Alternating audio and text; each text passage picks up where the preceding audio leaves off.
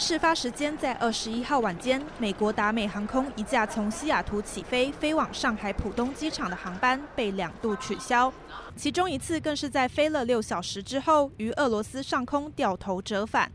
事后，达美航空声明是因为浦东机场的疫情清洁规定大幅延长了飞机停留在地面的时间，对于公司的营运而言实在难以实行，因此决定折返。但中国驻美大使馆反驳，航空公司的说法与事实不符，牵拖美国的疫情严重，加剧了耶诞假期间人手不足的情形，才会有这种突发变故，也已经向对方提出了严正交涉。也有乘客在事后描述，折返的当下，机长广播通知返航原因是因为中国的入境政策临时发生了变化，无法认证机上所有旅客的入境健康码。